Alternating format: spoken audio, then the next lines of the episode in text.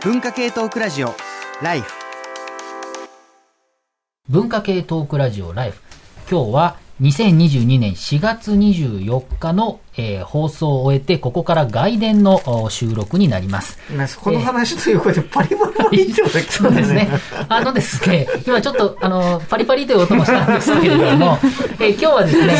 えっと、えー今日テーマがですね、これからの専門家の話をしよう。今考えたい専門性との付き合い方と題してですね、えー本放送を終えてすぐですね、えー同じ場所で、えー収録をしています。で、こちら、あ外伝からですね、パーソナリティちょっと変わりまして、私、塚越健二が、えーパーソナリティをさせていただきます。ということで、それ以外はですね、本編の方、皆様残っていただいておりますが、えっ、と、もう協力しよう。塚越が頑張ってるあから。のですね、私の隣に座ってる倉本さんがですね、えー、おにぎり食べても大丈夫かなって言って、いいんじゃないのみたいな話をしていてですね、まさか僕が喋りかけた時に、えー一口目パリっていう音がですね、がっつり多分の、あの、音乗っていたと思うんですけれども、えー、倉本さんはずっと爆笑しているというね、感じなので、皆さん爆笑してます。ちょっとね、後ほどね、あの、食べ終わったからゆっくり話しましょう。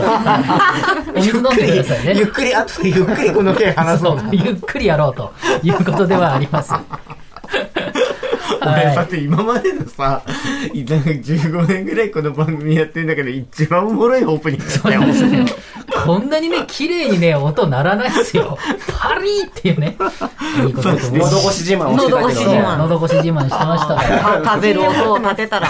CM 待ってます。CM 待ってます。はい、じゃあ、倉本さんにぜひね、CM。のり、のり会社の皆さんもあの CM お待ちしております。はい、という感じです。はい、もうあの、なかなか盛り上がってますけれども、ありがとうございますということですね。またちょこちょこ聞こえるかもしれませんが、大丈夫です。えー、ということで、えっと、ここからまあ外伝ということなので、まあなんでしょう、あ、あね、今回ま、今回もたくさんメールいただいたんですけど、まだ読めてないものが、えっと、たくさんありますので、ちょっと読みながらお話ししたいかなと思っております。まずはこの方。えーポティロン男爵さん、東京都練馬区、えー25歳男性ですね。えー小さな専門性ですが、大学生時代の工場アルバイトで培った段ボールをきれいに潰す技が e コマース時代に役立っているなと日々感じています。週に1個は必ず届く段ボールをきれいにえー手早く潰せることでストレスなくゴミ捨てもできているんですということで、あのーこうね、な何を専門家っていうか、専門性っていうかってことですけれども、段ボールを素早く、あの、解体できるっていうのは、これなかなか素晴らしい技術ですね。これなかなか知らない技術ですよ。いやいやいや、ありがたいでしょ？あの、情報社会学者が言うんだから間違いないよ。でもね、これは俺もあって、うんあの、ちょっとだけ引っ越しのバイトをしたことがあるんへですよ。で、梱包とかもするじゃないですか。うんうんうんで、あの、入試でね、合格通知を発送するときにその合格通知をまとめて、もう全部はあの郵送するから、あの、後で振り分けてもらうから。うんで、それを紐でくくんのね。うんうん。鈴木先生、紐でくくるのうまいですね そうなんですよ。紐でくくるのがうまい。そういう、なんかちょっとしたことっていうのが、実はちょっと人より秀でてるっていうのが、あの、なんかね、助けてくれること。僕ね、マクドナルドで、あの、大学生の時バイトしてて、朝6時ぐらい、まあ5時半ぐらいからバイトしてたんですけれども、あの、毎朝、あの、ポテト来るんですよ。あの、ものすごい量の食材が来るんです、トラックで。で、ポテトって今知らないですけど、当時は本当20キロぐらいの、あの、大きい段ボールにがっつりポテト入って、その20キロある、えっ、と、段ボールがマジで20個とか来るんですね。それ以外も来るんですよ。で、それを持つときに、あの、こういう持ち方だと腰が壊れないっていうのを教えてもらって、これはね、今でもありがたい。何か重いものを持つときに。対角線を持って腰に乗せるみたいですね。で、こういうのは、あの、大事ですから、皆さんね、あの、こう、なんか、お仕事とか、関係ない人。あの、皆さん先も生。勉強することもあると思うので、ぜひぜひ。ちょっと待って、そういう、小さな専門性役や役立った小さな専門性、ポテトさんとか絶対あるでしょう。私は、あの、えっと、大学時代に、あの、すごい由緒正しい5代続くお寿司屋さんでバイトしていてい。で、なんか大将が、なんかこの寿司出すときに、これは鈴木、これはなんかマグロ、これはなんとかって季節の魚について言ってくれるんですけど、なんか全然覚えられなくて、なんかお客さんに聞かれたときに全部白身は鈴木ですって答えてました。全然、全然専門性つかなかった。専門性を冒涜しとるやないかい。全部鈴木ですってことです。難しいですから。いや、確かにね、あの、何って聞かれても困るっていうのは分かるのは分かるんですけど、身につかなかった、バイトで身につかなかった場合もある。あるある。あるあるあるある。そうですね。あの、いや、そこまで行くと、でも逆に、本当にその専門の職人さんじゃないと分かんないかもしれない。そうですよ。だから、段ボールは汎用スキルだけど。そうそういうところで、ね、あの、これはもう職人さんにっていうこともあるかもしれない。ちょっとね、関連する、関連する？うん、というかね、ちょっと料理に関するメールも来てるので、こちらも読ませてください。この方、西古澄夫38歳さんからですね。自分が専門的な知識や見方を参考にするのは料理です。と、特に、時折ラジオから流れてくる野菜ソムリエのトークは目から鱗が落ちることが多いです。YouTube や SNS がメインの現代でも、たまに料理本がベストセラーになることを考えると、野菜ソムリエをはじめとして、料理の専門家というのは、えー廃れることはなくて、知識を借りることが多いのかなと思います。フグやキノコなんて最たる例です。ということで、まあ、確かに、その、フグやキノコっていうね、ところで言うと、やっぱここはプロじゃないとわからないところがあって、まあ、あの白身、魚とかな？大事ですよね。白身魚まだ言うの？まだ言うの本当白身魚大事だし、フグとか本当ね、あの、たまにそういう悲しい、あの、事件とか事故が料理。研究家って逆にプロすぎたらダメなんですよ。あ大橋克代さんとか、まあ戦後のね、その主婦の料理って、うんうんいわゆる、その、料理屋さんで出す料理ではなくて、家庭の主婦が作るとかね、その家庭で作る料理って、やっぱり予算とか、手早く作れるとか、ある種のアマチュアリズムを体現する人たちっていうのが、料理評論家としてトップを取ってくる歴史っていうのが栗原晴れそうね、時短の、うん。あの、歴史もありま今だと電すもんね。子レンジ、ポリ袋そうそう。そうそう、電子レンジ時代。今だと山本ゆりさんそうそう、みたいに。山本ゆりさんめっちゃ使ってあの、主婦っていうよりはもう、今のその若い、その料理をする人向けに、こんなんだったら簡単できるでっていう。ある種アマチュアリズムの方が優先するプロのジャンルみたいなところで面白いなっていう。そうだね。ああ。ああ、でもそれで言ったら別に料理研究家の人たちも多分そういう、いわゆる、いわゆるなんというか、その、ザ料理人として、みんな、その、多くの人に料理を伝えたいというわけでは多分なくて、ドイヨシャルさんですら、だからこそだと思うんですけれども、あの、料理のそのお家に生まれたからだこそ、からこそだと思うんですけれども、やっぱり人々が自分でできるものをっていう、まあ思想じゃないですか。でね、一汁一菜ってあれ本当にね、その、いっぱい作る必要ないんですよっていう日常食っていうのは、手抜いていいんですよってある意味、その代わり一つの汁の中に全部入れられるみたいな、まあ、手抜き術みたいなことって、ある種プロが教えるアマチュアリズム。そうね。一周してプロだからこそ、アマチュアの人ができるようになる。でき、まあ、か簡単にできる。ごま油、なんか、ありますよね。あの SNS でも有名な人とかが、なんか、特定、なんか、めんつゆ使いましょうみたいなこととか、いろいろあって、まあ、それは、こう、あの、いろいろ議論あると思うんだけれども、こう、料理って確かに近しい。めちゃくちゃ、あの、今日話いろいろね、まあ、お魚買うとか仕入れるとかって話もありましたけれども、毎日毎日必ず全員誰しもが食べているっていうことを考えると、非常に近しいもので、ここの専門性の話っていうのも、やっぱ我々にとっては非常に近いものだと思うんですよね。食の専門性っていうのも今日だからプロフェッショナル、スペシャリスト、エキスパートみたいなので全部いるよね。うん。だからその料理人ってその、うまあ、調理師の方々とかプロフェッショナルでその仕事をしているわけじゃない。あので、なんだけれども、我々別に本職職あの料理人じゃなくても、あまあ、特にその日本社会の場合は自分のそのご飯は自分で作るっていうことがある種推奨されているうところもあるので、うん。まあ、その、まあ、エキスパートというか、その、料理人という職業じゃないのに、作るエキスパートみたいになっちゃう、まあ、タレントさんでもそういう人が、なんか料理のエキスパートみたいになっちゃったりすることありますよね。その、職業として料理人じゃないのに。うん梅宮達さんみたいな。まあまあまあ、あの、みたいな人たちが出てきて、その、おまあ、料理研究家と名乗らずに、まあでも料理についてすごいこういろんなことを教えてくれたりする、なんていうこともあるし、一方でその料理の世界にはいろんなそのスペシャリティがあって、まあ、あの本当にその和食、洋食みたいなのもあるし、そのスイーツとかももちろんあるし、うん。最近なんかだとフードテックってやつですよね。うん。あの料理とかそういう。の。うん。とか、あと、あれです、あの、3D プリンターで料理を、あのプリントしちゃうんですよね。のもあって。まあ、それこそ、まあ、まあ、一時期言われてよ聞こえなくなっちゃったけど、AI がレシピ作るとか、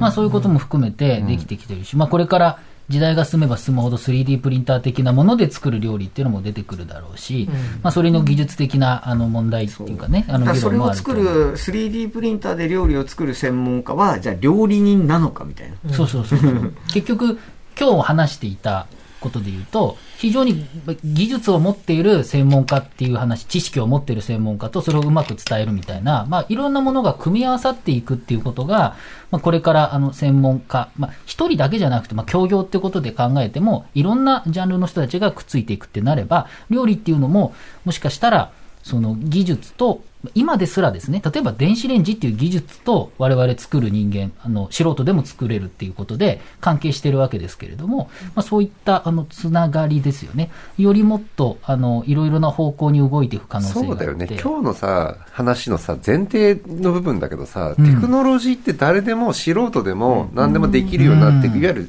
開かれていくわけだから、まあ、何でも、それこそ知識だってちね、素人でも伝えることができるようになな手段があるし、誰でもプロの技術、同じような調理が、まあ、アルテナシレンジでできるっていうのはテクノロジーだとすると、専門家の専門知識ってどんどん必要ないじゃんっていうそうそうそう。方向がまず前提なんだよね私、あの、料理で今日の専門家とはっていうので、うーんと思ってて、今一番気になる料理の専門は餃子専門店なんですけど。だからさ、無人なんだよね。冷凍の餃子を無人であの販売するやつが、結構その空き店舗になってるとこなんかでいっぱい増えてるというなんか冷やつですね。凍の自販機はあるとかってやりましたけど、そういうこと？いや、店舗販売なんだけど、いわゆるそこに1000円入れて持って帰ってくださいね。で、カメラがついているんですよ。で、今まで1回、その2回万引きした人がいて、それカメラで追跡されて、まあ結局捕まってはいないんだけど、公開したりっていう、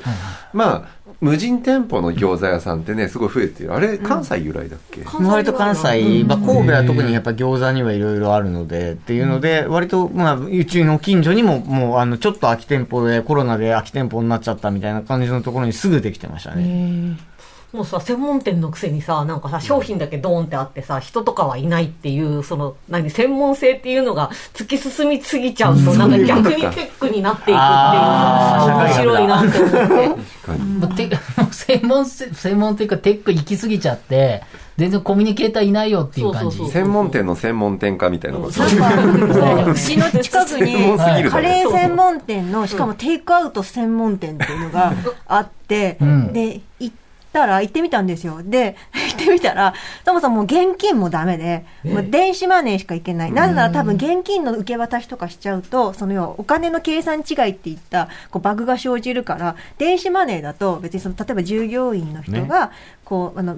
たまに入る人が入ったとしても、別にその、そんなにまだ信頼関係が築けてなかった人だとしても、なんかその別におさお金にその、なんかね、そういう損害みたいなものがないから。まあ現金を置くっていうことのリスクが回避になる。そうそうそうまあ、お釣りがそもそもね、発生しないのが。ああ、その辺の手間もかかる。そうだね、そうだ、そういうなんか、あの、おかカレーを出す以外のものが全部削ぎ落とされていくと、すごいテックになるっていう。で、私、これ、これなんか、ちょっとなんとなく、その、なんていうか、初めてだったから、その、人がいないし、しかもなんか、そのカレーを作ってなさそうな人が、なんかこう、ただ単にその受け渡ししてるだけだから、なんか、こう、ちょっと、ちょっとね、半信半疑だったんだけど、食べたらむちゃくちゃ美味しかった。そうそうそうそう。でもそこだけに注力してテックに走ったんだなあの、さっき社会学だって言ったけど、っていう話を今から100年ちょっと前にマックス・ウェーバーっていう社会学者がしていてなって。要するに、その、誰でもできるようになっていくと、人間すらも、もう、あの、機械に合わせていく方が、もう合理的になるから、に、あの、人類の未来って暗いよねっていう話を、まあしてるんだけれども、で、それが、なんていうか、食の世界で行き着くところまで行き着いたのがマクドナルドだっていうふうに主張したのがアメリカの社会学者のジョージ・リッツァーという人で、マクドナルド化っていう言葉を作るんだけれども、これ面白いのは、食っていうのは人、それで言ったら究極人間は完全食の固形のなんかこう四角いキューブだけを食べていれば良くなるはずなんだけど、逆にそっちにはいかない。なんか餃子販売がどんだけ専門店化しても、でも餃子自体はなんか餃子なんだよ、ずっと。なんでそこは餃子なんだよ。羽根付きって欲しいんだよっていうね。カレーもそうなわけじゃないですか。なんかめちゃめちゃうまいカレーライスとして出さないとダメっていう、なんかそういう、もう専門化していって、専門専門専門っていくと、なんかはみ出したところの、なんか需要が逆に際立つ。なんか結局こう、何こう、差異の部分が人にとって、やっぱりなんか動機づけになるから、合理化されていくところと差異化するところ、両方あって多分成り立ってるんじゃない？それは。確かにその SNS、まさに今日今日話にあった専門家と SNS みたいな話でも、専門的になればなるほど、あと全部専門家に任せりゃいいじゃんって話になるはずなのに、一般の人がどんどん口挟みたくなって、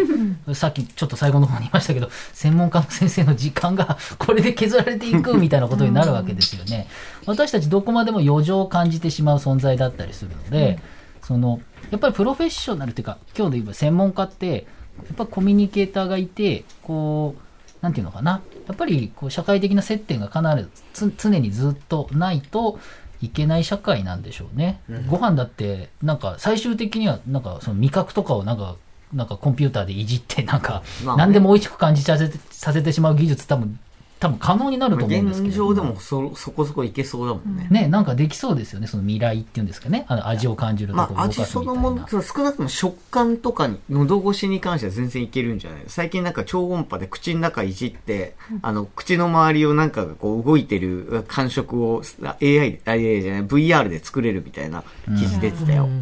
いや、だからね、そういうふうに考えてみると、なんか意外に食とこの専門家の話ってすごいですね。結構関連ずっとあるなと思うんですけれどまあ、誰もに関係することだからこそ専門とは何ぞやになりがちってことよね。うん、そうなんですよね。食べずに生きていくことができる人がいないからこそっていうね。なんかちょっとずれちゃうんですけど、あのウィッシュの方の大悟さん、ウィッシュの方の大悟さんがこう料理番組を始めて、でこう大悟が一人で作るっていうのがコンセプトなんですよ。だこの研究家の先生は横っちょの端っこの方にいて、そうです、今が入れ時ですみたいな感じで、こういろいろ指示を出していて、先生、マジですか？今っすか？今っすか？今、なおですか？みたいな感じで、何回も確認する。なんか、こう、今までだと、その料理研究家の先生が手順よく、こう、すごくシステマティックにやってくれてて、で、はい、出来上がりました、美味しそう、みたいな感じで、その、おいし、美味しいっていう役が、いわゆる素人の人たちだったじゃないですか。で素人の人たちがそのプロのレシピを再現することでプロの凄さを体感するあみたいな感じになってて。で逆にプロすごいよ、尊敬の方になそうるっていううそそうそう。あすげえこんなになるんすねって大悟がよく言ってて。すごいね。その番組結構人気あるらしい大悟絶賛されてるからね。そうそうそうそう。でやっぱなんか大悟の真似が似すぎて。そうか。やっぱり何、その、いやってみて、できた時に、専門家ってやっぱりすごいんだってことになるっていうのが面あれじゃない、その。専門技能って、さっきの話で言うと、技術、テクネ、スキルというのは移転可能だから、うん。そうすると、その、なんつうの、本当いわゆる職人技みたいなものと違って、教えられたらできるっていうのは結構大事なんだと思うんだよ。うん。例えばそのコーヒーショップでそのバリスタの人にコーヒーの入れ方を教わるセミナーみたいなのが人気になったりなすると。でこれは本当にその専門性って誰でもすぐできるんだったら専門性としての付加価値はあんま持たないけど、うん職人しか到達できないみたいな、まあ、域にいると、今度これも広がらないから、うんやっぱりその何年かアルバイトを経験して、その資格、社内の資格を取ったりすると、バリスタとして認められるみたいな。まあ、そういうものって移転可能だから、教わる方も、教わったらできるようになったとか、先生ぐらいまではできないとか、なんかそういう絶妙なバランスがやっぱりいいんじゃないの？そう。だい